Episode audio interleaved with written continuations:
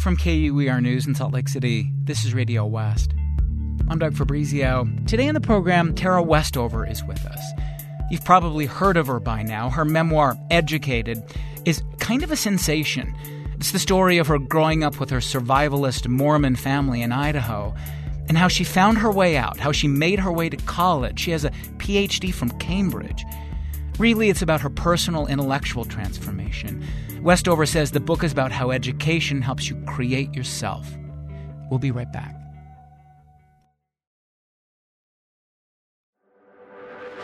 KUER's community of sustainers do so much for the station. Because of their ongoing contributions, we're able to bring you award winning local news, NPR coverage, Radio West, and our own podcasts. Starting at 5 bucks a month, you can be a sustainer too. Then, next time you hear a story you love, you'll know you made it happen. Become a sustainer at KUER.org.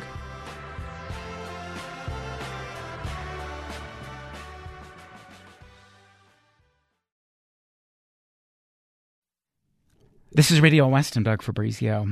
By now, you've probably heard the basics about Tara Westover's memoir. It's become a bestseller, kind of a sensation, really. And the plotline is pretty extraordinary about how Tara grew up in this extremely conservative Mormon household, how her father is this survivalist, suspicious of the government and the medical establishment.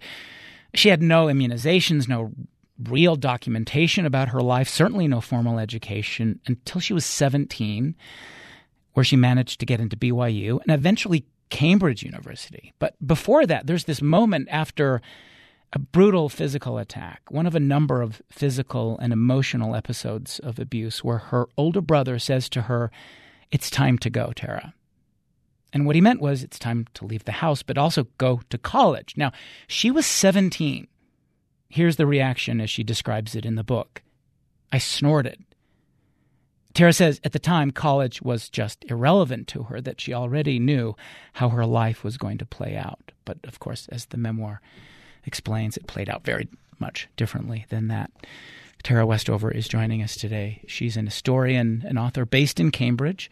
Her book is called Educated, a memoir, and uh, welcome to you. Thanks very much. Thanks for having me on the show.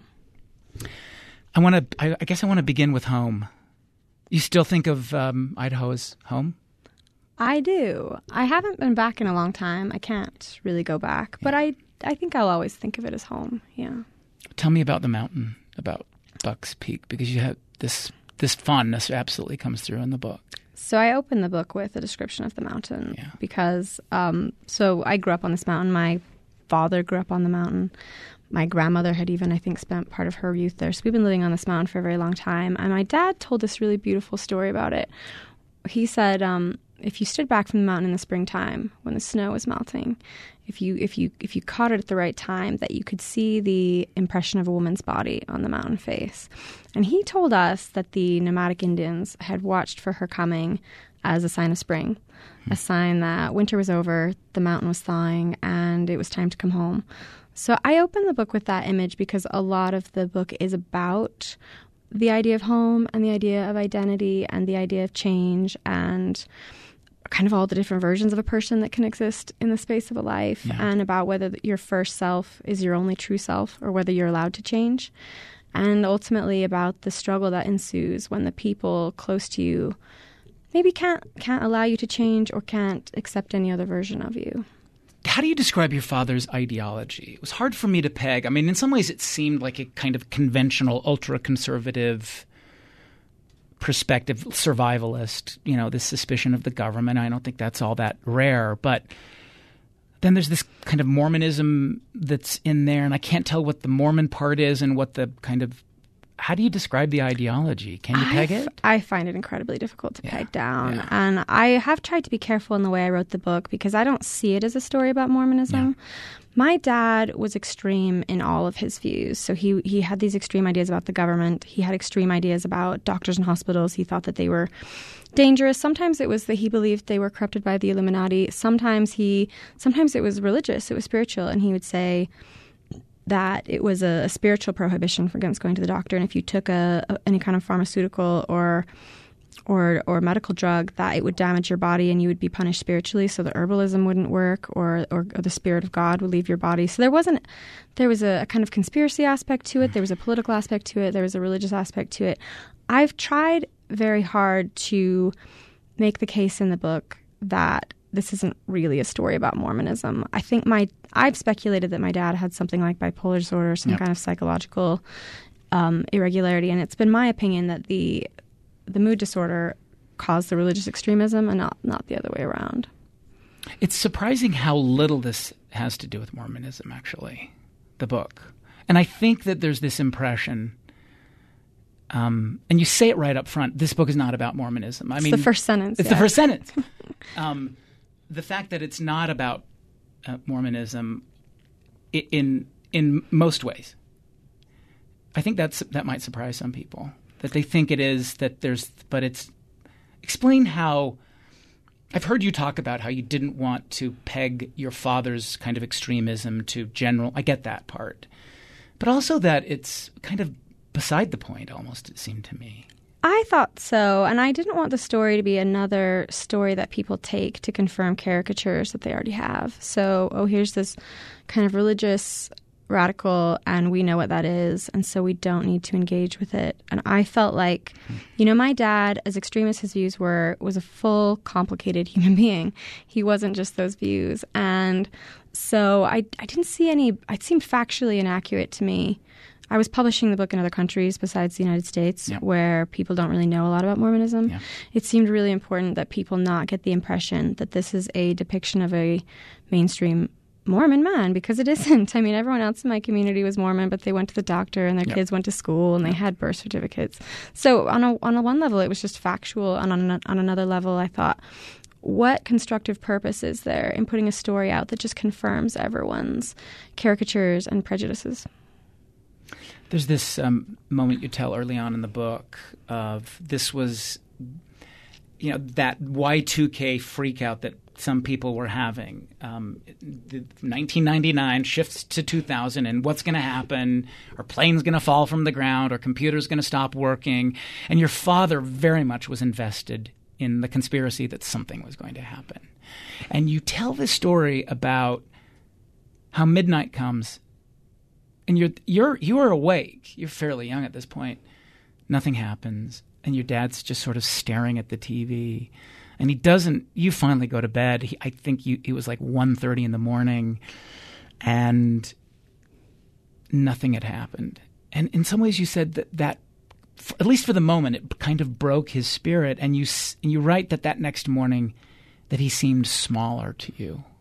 He seemed so childlike in his response, mm. and I remember, I remember that my dad, for my whole life, had been this kind of Noah prophetic figure to me. I mean, I had never been allowed to go to school. I didn't have a lot of interaction with the outside world. I didn't have friends who I, I called them public school kids in my mind. I'd never been invited to a public school kid's house. I never had one come to mine. So I lived in this way where my dad's perspective on the world was completely my perspective. And to me, he was this kind of great man, this great prophetic figure. And I remember when I did go to sleep that night, and he seemed so kind of broken by the uh, by the just failure of God to deliver on this promise. You know, this was going to be the moment where he was going to be vindicated. He yep. was going to be proven right, and yep. people in the town had been kind of lovingly making fun of him for being.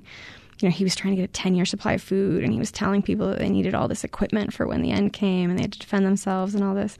And this was going to be the moment that he was going to be proved not to be crazy. And then nothing happened. And I was really just struck with the injustice of it, almost like a child who really wanted a toy and didn't get it. And I think it was the first time that I saw my dad in that way, where yeah. he seemed kind of childlike. And of course, it wasn't just Y2K. I mean, every my dad was constantly finding random signs that the world was was going to end and that this would this would be the big one. And, and they would never play out. And they would never play out. Yeah, yeah. It's interesting you say that. Um, you you wondered how how could God deny him this? Almost like you were disappointed in God for like just you know throw him a bone once or twice. Yeah, I mean we've been waiting for this for our whole lives, you know, yeah. and I didn't know when it was going to happen, but I did know the cost to my dad of waiting for it. You know, he was putting a lot of money into these preparations, and then just the social again, like people, I think were so so often just gently making fun of him. They didn't mean it in any kind of mean way, yeah. but in in a way that I think it yeah it, it felt sad to me when the when the world didn't end. It, it really did. I thought it would be a reversal. Yeah. And suddenly my family, who had been on the bottom of the social heap, and everyone made fun of us, we were homeschoolers. We were these kind of weird people. That suddenly we would be the ones with food, and we yeah. would be the ones with fuel, and we would we would kind of be these like aristocrats in this new economy that was, you know, completely the, when the world ended that we would we would be on top. And i think there was a, there was a weird sense of disappointment not just for my father but you know almost for myself. Your mother's story arc her transformation i think is really interesting. She at, at, the beginning i mean she's she's not all in. It doesn't seem with your father on everything right at the front. I mean she has this reluctance to being a midwife which she eventually becomes and gets pretty good at it. She's this herbalist and believes in all this holistic medicine, but she equivocates a little bit at some of your father's ideas. But then she begins to transform. Would you just talk a little bit about that? Because her story is really interesting, I think. I've always felt like there are two versions of my mother. There's the version of her that she is when she's with you, and then there's the version of her that she is when she's with my father. And I she seemed this way to me since I was really young. I remember when my dad first began to develop his ideas about medical doctors, that they are part of the Illuminati, that they're corrupt, that we couldn't go.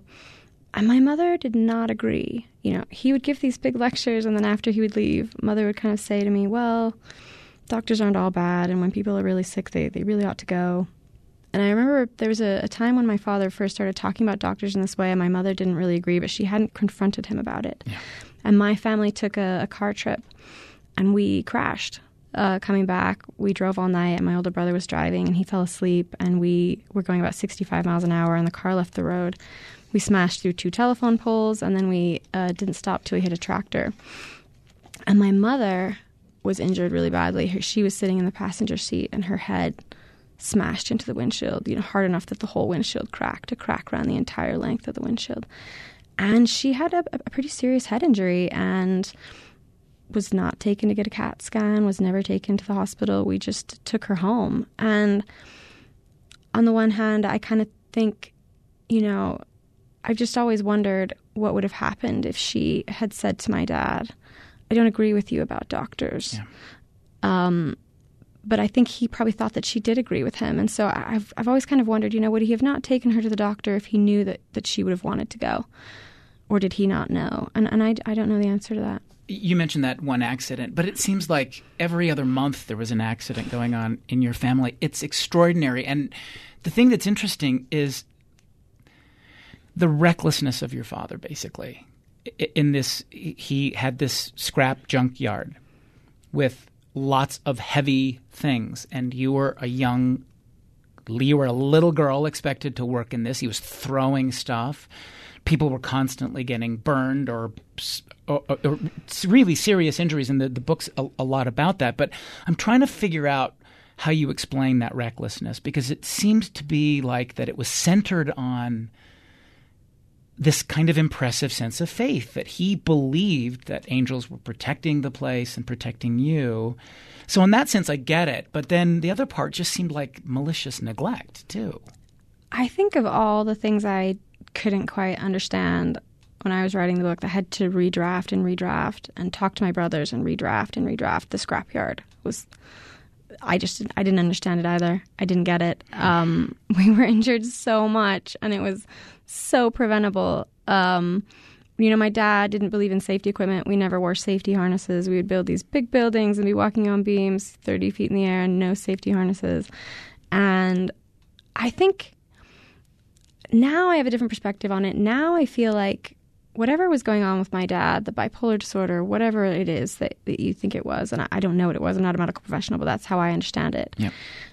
I I think it, he just was not able to evaluate risk. He didn't understand it, and he did have this insane belief that nothing bad would happen unless God wanted it to happen. And then even after someone was really horribly injured, my in my dad's mind that would become that there was a reason that had to happen, and it, of course it would never be allowed to happen again, so we can just do the same things. So he was incredibly reckless in the scrapyard, and I think it's hard for people to hear about what happened and not just jump to maliciousness. Yep.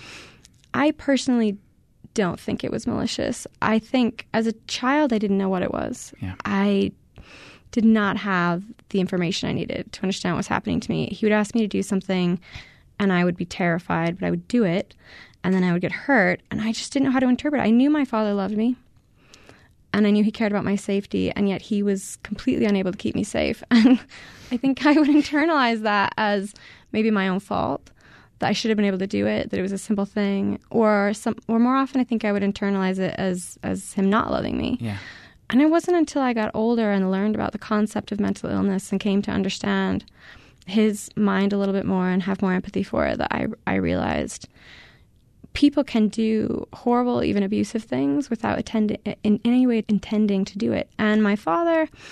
For me, the greatest proof of this is I mean, the worst injury that happened to anyone in my father's junkyard, the very worst one, happened to my dad. Because he um, he was removing a fuel tank from a car. Because if you're going to sell a car as junk, you have to take the fuel tank off. It's too dangerous. They won't take it otherwise. And any other person would have drained that tank. Because that's what you do. You just puncture it, you drain all the fuel out, and then you can take it off any way that you like. You can cut it off with a cutting torch, or you can get tools and remove the remove the belts. But my dad decided that that was completely unnecessary. You know, that's what pansy liberals do. They drain the tank. I don't need Right. to. I don't need to do that. Yeah. So he, he didn't. He just got a cutting torch, and he just started cutting this tank off that was full of fuel, and the car exploded. Yep. I mean, very predictable. And he was burned terribly. I mean, his hands would never recover. His face would always be different, and he would he nearly died. And the recovery was months and months. And then, of course, my parents, because of the beliefs that they had, they treated that at home. They didn't take him to the hospital. They had no IV. They had no morphine. And I think so. It wasn't the case that my dad would put us in a lot of danger and keep himself safe. And it wasn't the case that when we were injured, like my father lit his leg on fire and was covered in third degree burns, and they also treated that at home. It wasn't the case that he would deny us medical care and then give himself medical care. I mean, he really truly believed that that, that being at home and treating that at home was the best way because he really believed that the doctors were going to were going to try to harm us in some way. And so for him, that's what love looked like, treating it at home. And I, the weirdest part of the whole story is I've heard my dad say that that accident, that burn, that horrible thing that happened to him, that he learned so much from that and received so much spiritual enlightenment from it that it was foreordained. And he's used that word to me, foreordained. And he has said to me that he will very happily go back up on the mountain and remove another fuel tank without draining the fuel because he's learned what what he needed to learn. The, the mission of that has been achieved, so God would never allow it to happen again. Yeah. The idea that it happened because fuel is flammable has not has just not managed to get in. So I think it, it is hard for people to understand.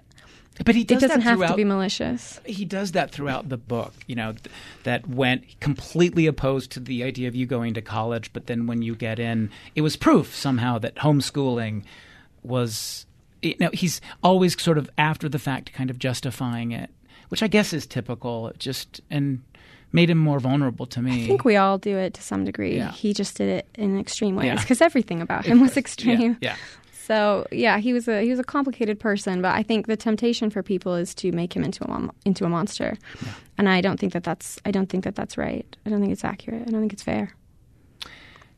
you say you were homeschooled, but you weren't really homeschooled. I mean, um, that was a pretty feeble effort by your mother and others to actually homeschool you. And I think the thing that's really interesting about that is what kind of education you feel like you did get that wasn't the book learning part. And the part that's made you the really terrific writer you are now, the terrific scholar you are now, like having a different perspective not a conventional. I mean, you barely read stuff. We were definitely literate because we were taught to read. We read a lot of we read the Bible, we read the Book of Mormon. We had books in the house. I think when my older brothers were when they were young, my mother had made a lot of effort with the homeschool. And then that had just fallen away. She became a midwife. She became an herbalist. She had seven children. There was a farm. The just practical things Yeah. got in the way. And so that by the time I came along, I was the youngest. There just wasn't. You know, we I never wrote an essay for my mother. We never had a lecture. We never took a test. Um, there weren't the textbooks that you needed. We had a couple math books, but we didn't have anything past maybe the seventh, sixth, or seventh grade. It just didn't have the book, so you couldn't study it even if you wanted to. And I didn't really particularly want to. Yeah. So, um, yeah, we had this just very informal education. I think, in as much as I really value the education I received, I think it was because, you know, my parents had this attitude, this idea about education that was very much about the individual learning, and the onus was very much on the individual. And so they would say to us all the time, you can teach yourself anything, but then someone else can teach it to you. And obviously, they took that a bit far. It's not necessarily how I would raise my own children, but I think I think it did serve me well that that just belief, that central kind of idea that what I learn and and how I learn it and how I go about learning it is all entirely my own responsibility. And other people can help me and teachers are like consultants and they can be so useful, but the responsibility is mine. Tara Westover is with us. Her memoir is called Educated. We'll take a break and come back in a moment. You're listening to Radio West from KUER.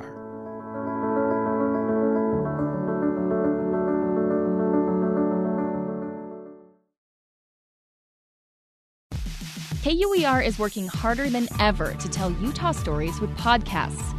You can take Doug Fabrizio's thoughtful Radio West interviews wherever you go, see how deep our reporters' work goes with more to say, and keep up with Utah politics on 45 days. Listen to the stories you love on your own time, and we'll keep you up to date about new projects too. Search for KUER wherever you get your podcasts.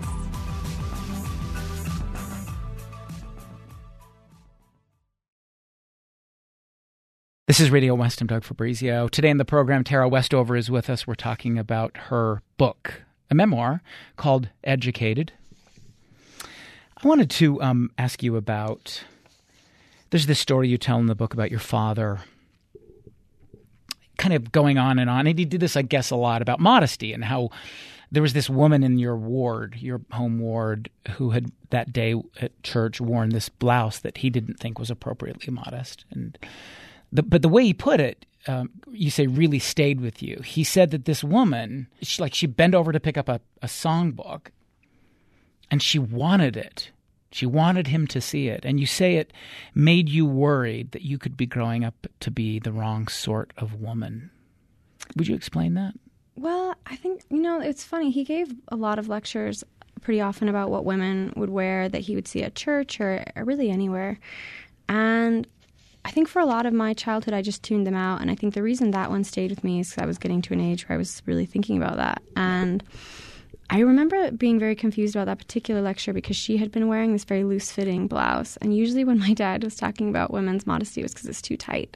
Hmm. And I just remember thinking, like, what would be the right amount because if it's too tight then it wouldn't it wouldn't do that if she bent over but then it's too tight and if it's loose then that's what's going to happen when she bends over and i just remember thinking i bend over all the time i never think about i just thought i just i'm not sure that i'm able to move through a room in a way that isn't you know, this kind of slutty, whorish version that is being described to me. And there's not an outfit that I can imagine that will do the job.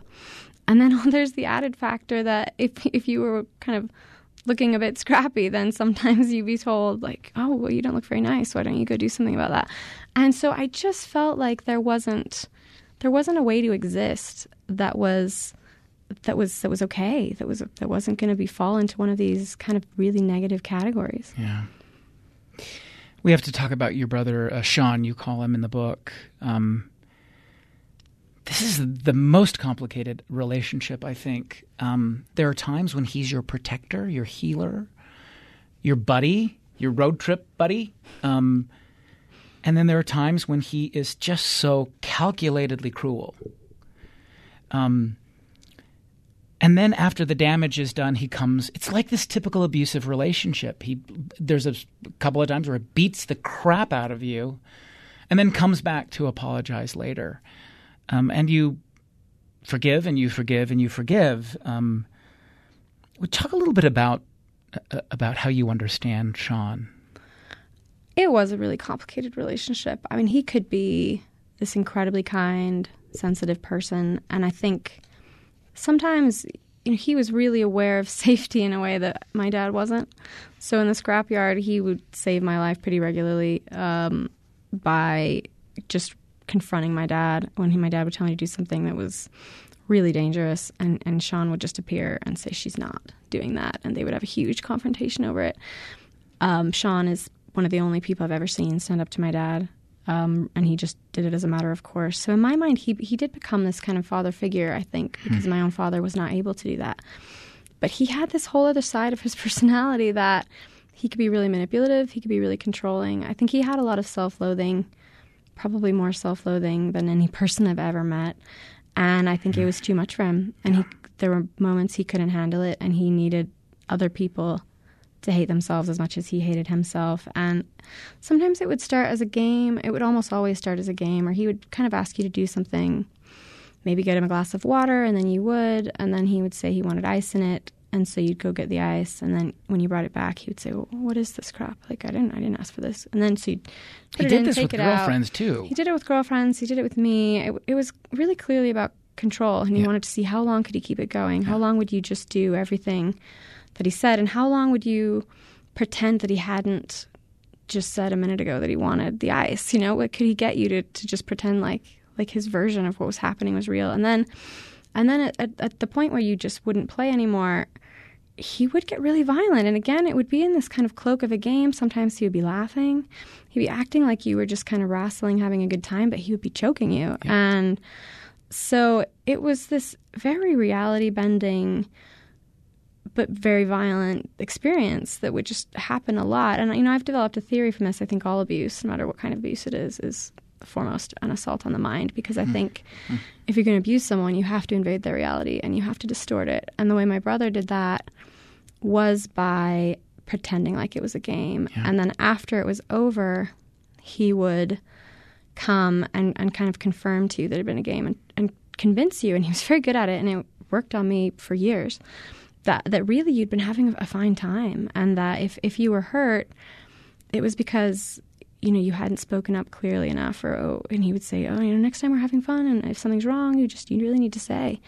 And it wouldn't matter that you'd been screaming at him to stop. You would just think, "Oh yeah, I guess I could have said that more clearly." These were, it was the this was the hardest part of the book for me to read. Were these moments? Um, there was there's one in a parking lot at a grocery store that's brutal um, breaks your wrist at one point. I mean, there are, there's a, also a moment at one particular attack where he's basically choking you out, um, and your brother Tyler, whom we'll get to in a moment, um, intervenes. And I wonder what would have happened um, if it, this seemed like this this moment seemed to me like um, a turning point for you, and I wondered what would have happened if that hadn't if if Sean hadn't been abusive, would you have had would you have been thinking about turning point moments? Would you have been like would you have gone to college if you hadn't had that experience? I mean, I know that's a silly hypothetical, but it did it did make me wonder. I don't know. I was pretty miserable working in my dad's junkyard, so maybe that might have been enough. That might have been enough, but I think that I think my brother Tyler, when he said to me, "You have to go, you have to get out of here," it was because he'd seen that. Yep. And he, I don't think he knew the extent of the relationship, but he'd seen enough of it that he thought I needed to get out. And so I think it, it was part of what drove me to want to leave. Yeah. But I, th- I think it was more, you know, when I think of the relationship between education and my, re- and my relationship with my brother, what stands out to me is that I had said that I only had access to my dad's perspective, and that was true. I, I everything he told me about the past, I believed because I had no other access to history or anything like that. But when I went to college, when I went to BYU, that started to change. Mm. And I didn't know anything when I got there. I raised my hand, to my first class, and asked what the Holocaust was, which is really awkward. Yeah. um, don't do that. And, uh, but then I, after I learned about it, I took an entire course in Jewish history, and I started to have my own ideas so that when my dad would come and deliver these kind of lectures about the New World Order and they had a decidedly anti Semitic tinge to them, I would recognize that as coming from the Protocols of the Elders of Zion. And I, I knew the history of that text because I'd read it and I'd read about it.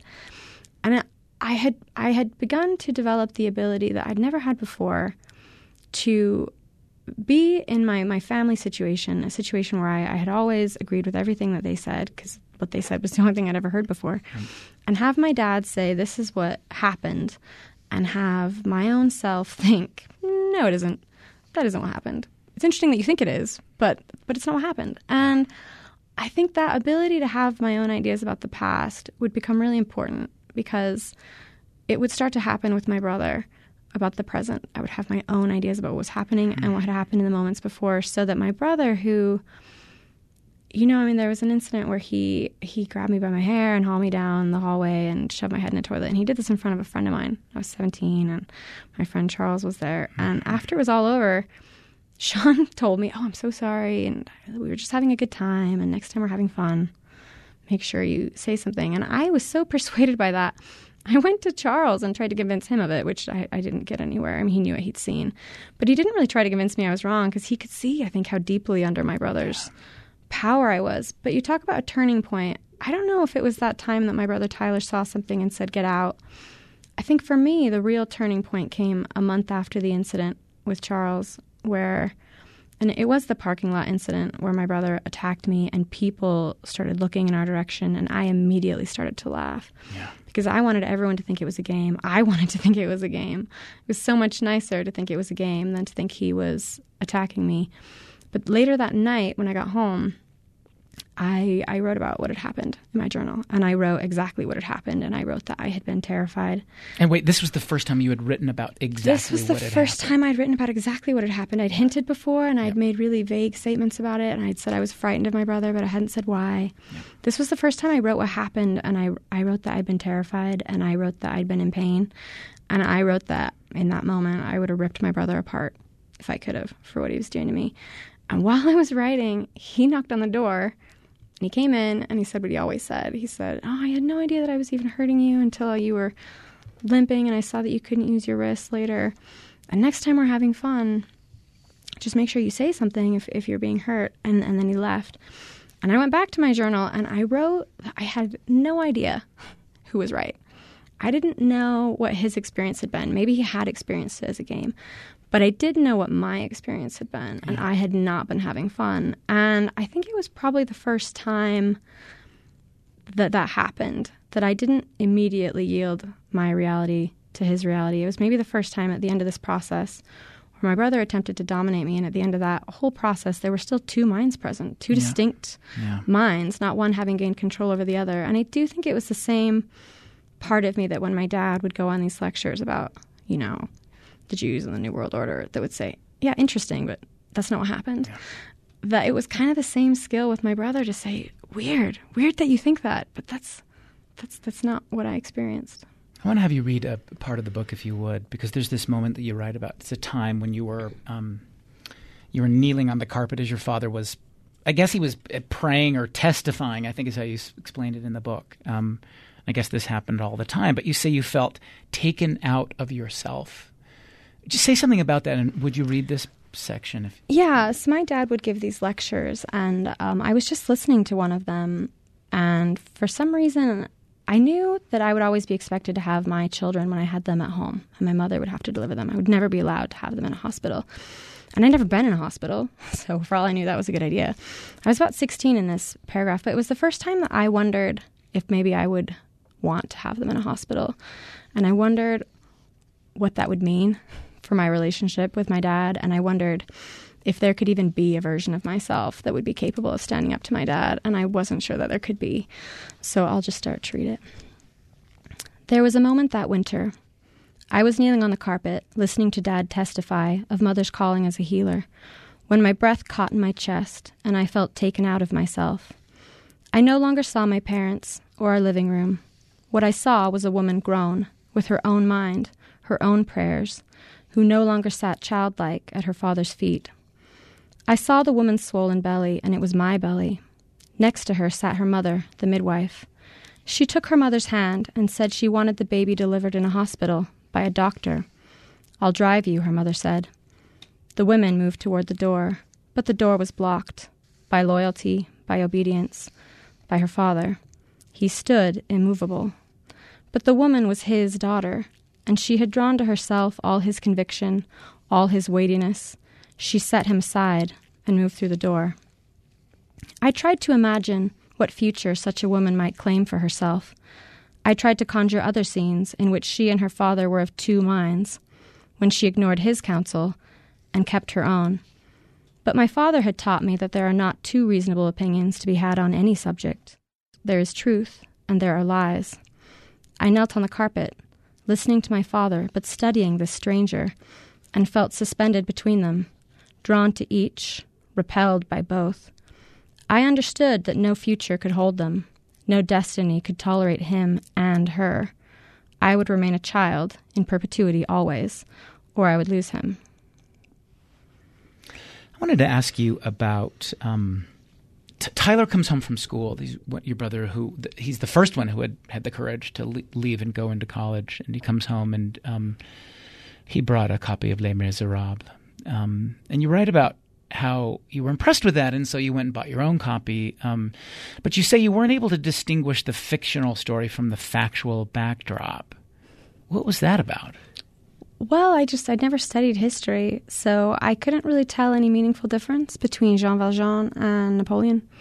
To me, they were mm. both fictive characters of a fictive world. You know, on my end, I when I did go to college, I thought Europe was a country.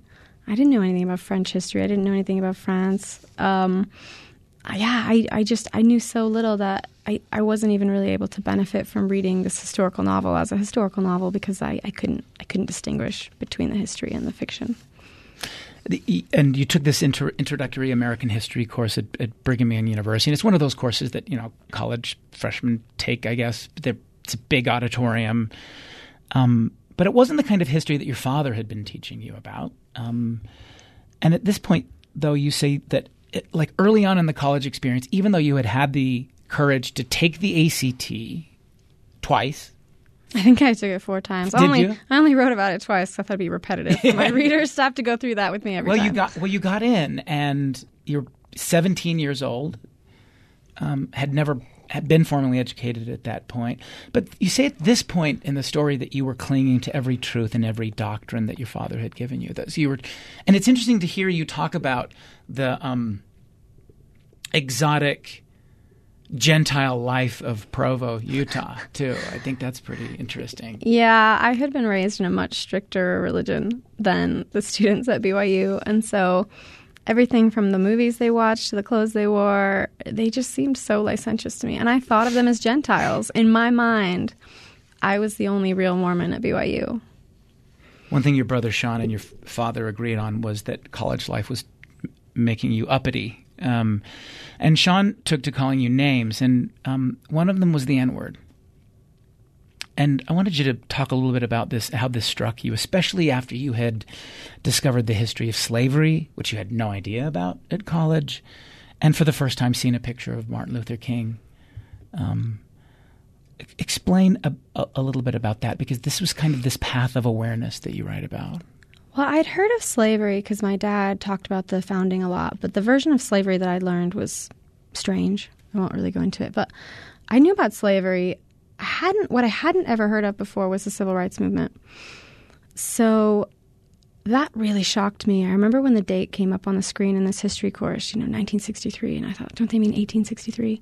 Uh, I guess in my mind, all of this had happened. We'd realized there was this massive flaw in the Constitution we'd all been called upon to live up to our ideals, and of course, we had heard and immediately changed.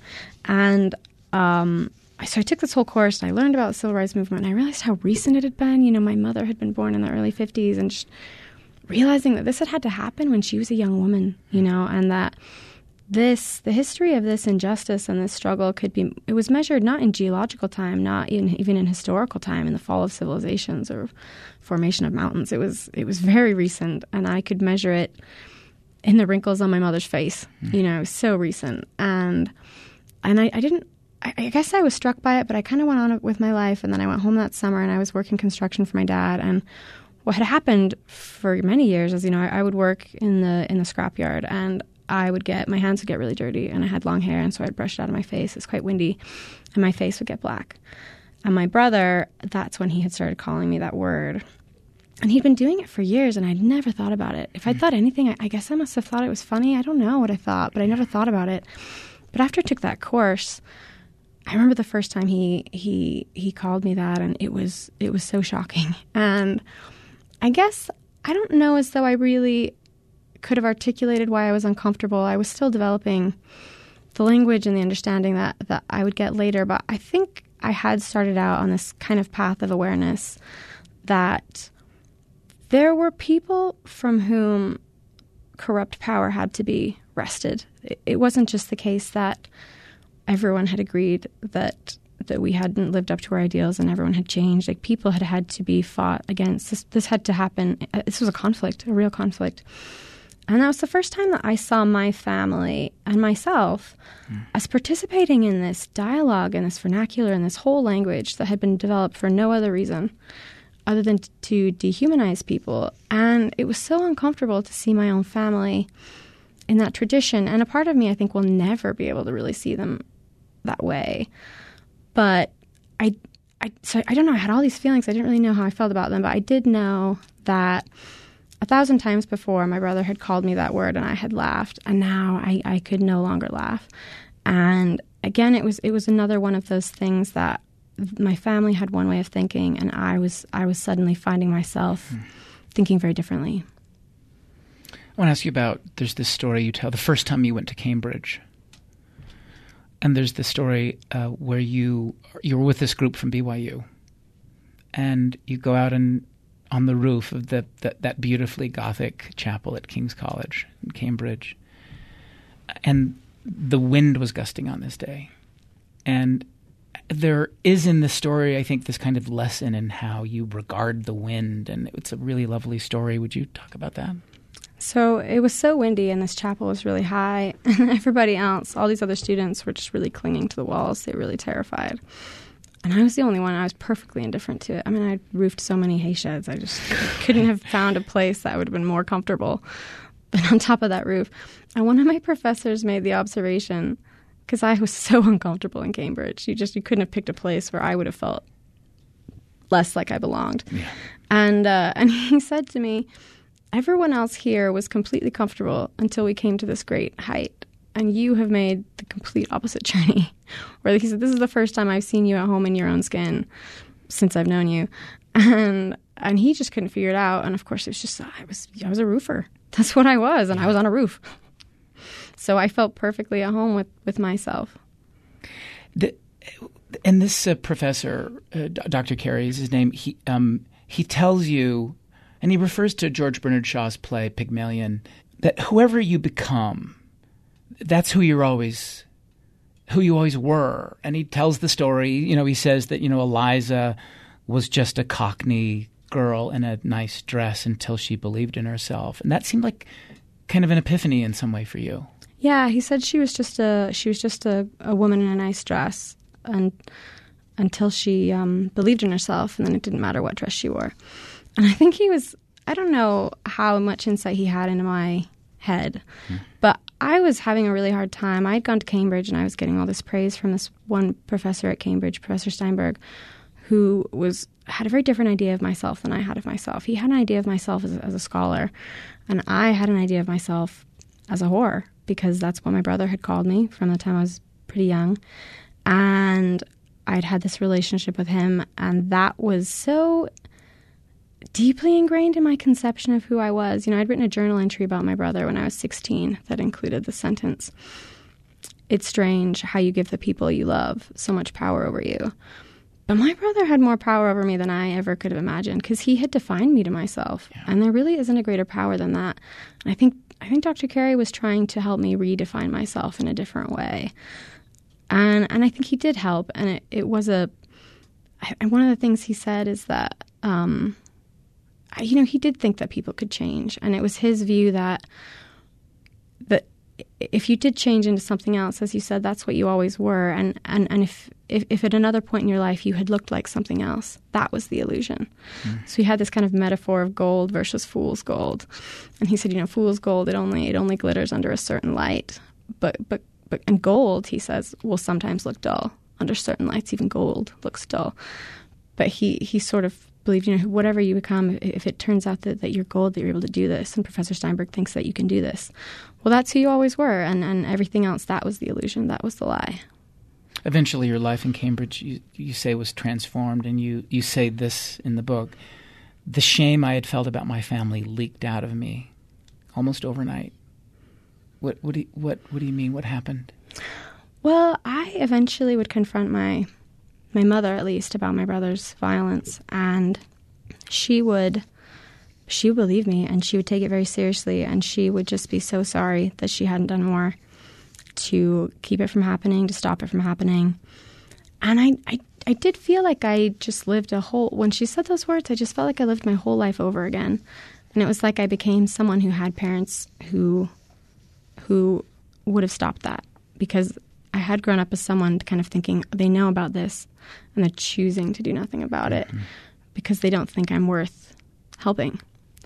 So I think hearing her be so sorry, yeah, I, I felt like I just lived my whole life over again and, and it was better. There was an effort um, to get you back. Your your parents, uh, you had gotten a fellowship at Harvard, and your parents came to visit you there, and the idea was they were going to try to basically reconvert you. Um, and there's a moment when your father wants to give you a priesthood blessing. Um, and you said no. Well, so my mother had believed me about my brother, but my father didn't. So when I confronted my father, he decided I was lying, and he he decided that I was possessed, and that that was his explanation for why I'd said the things I'd said about my brother. And my mother who had always been these two different people suddenly became this one person. And the person that she became was not my mother, it was my, my father's wife. And she denied ever having believed me and she took his side completely. So I was in this they told my brother what I'd said and I was he I was disowned by him. My parents supported that decision. So I was in this situation where I was estranged from my family, and that was not my choice. I very much wanted not to be estranged from them.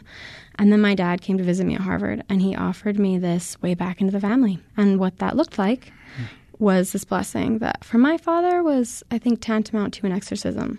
That he would cast the spirit out of me, and I could then say that that, the spirit had made me say what I'd said. I could deny everything. And there was this bizarre period where my where my parents where we were walking around Boston and we were sightseeing and I was wrestling with myself, just thinking, trying to convince myself that there was some dignity in what I planned to do, in denying my own memories and pretending like there was no real difference between what I knew to be true hmm. and what I knew to be false. You were on the fence then. I thought I could do it. Yep. I thought I thought wow. maybe it was a deal I could make, and wow. um, I it just seemed like a small price to pay to just kind of trade out your memories in order to win the love of your parents. It just seemed it seemed like something I could do, but in the moment, uh, I I couldn't do it, and I had to kind of tell my my parents, I really want to be a part of your family, but I I can't be a part of it like this. The book is not about Mormonism, as you say. It has Mormonism in it, of course, as we've said. Um, you're no longer an active Latter day Saint anymore. I'm not sure how much you even like to talk about this, but did your relationship with Mormonism, did you connect that with this experience you had with your family? And was that part of the reason why you're not interested in it, at least anymore? I don't think so. I think people will try to make that connection and they're welcome to. But for myself, there was a period when I was at BYU, I did very much convert to mainstream Mormonism. And I've always distinguished between Mormonism as I experienced it at BYU and Mormonism as I experienced it growing up, it's not the same religion. Right. It's just not the same religion. And um, I rejected my father's worldview. I found Mormonism at BYU to be much kinder, much gentler. I mean, I had people at BYU who saved my life almost, you know, they were just so There's a kind. beautiful story about a bishop. Yeah, I had a bishop who just just was so kind and like relentlessly kind. Yeah. And um I, I can't really account for that. And I think probably he, mm. for him, religion was an important part of that. So I think there were people in the book who did horrible things for religion. There are people in the book that did wonderful things for religion. And maybe it's just that they were good people, and then maybe the other, you know, I, I don't know what religion plays in it, but you know, I don't talk a lot about why I'm not Mormon anymore. For me, I, I have a lot of respect for it. My whole family is Mormon. My extended family is Mormon. I didn't feel like I could live a genuine life and be Mormon. I didn't feel like I could be genuine to myself. I thought that the conceptions of of gender, of the kind of life that you're supposed to live, of the age that you're supposed to get married, and the age you're supposed to have children. I felt like it was prescribing a life that was not a bad life. And a lot of people I knew had that life and, and were very happy. But I didn't feel like I could be. Yeah. So it, it wasn't about my dad. It was it was just about me. And so I haven't really I don't I don't blame the church for my dad's kind of extremism. I, I don't think it's at all a Mormon attribute that when I confronted my parents about my brother being violent and asked for their help, that he decided I was possessed. I don't you don't find that anywhere in the Book of Mormon. I've read it. It's not there. Has this experience of writing a memoir now transformed your professional aspirations? You are a scholar and historian like what's the next book you're thinking about? It is it a scholarly piece or are you thinking novels now? I don't know. Honestly writing this book and especially publishing the book has just taken every ounce of creativity discipline emotional discipline that i have. And uh, i don't i don't really i haven't thought about the next thing. I did not expect I didn't expect the book to be published. Hmm. I definitely didn't expect it to be uh, to be what it's become. So for me, I, I'm, I'm still catching up. I'm going to be playing catch up for a while. I think. Well, stay in touch and let us know. I'd be interested. Any way of reconciling with your father? Do you think at this point? I don't know. I tried to write the book in such a way that people could kind of impose the ending that felt the most authentic to them. For myself, I don't know. I've I've accepted that whether or not my family changes, it's just not within my power.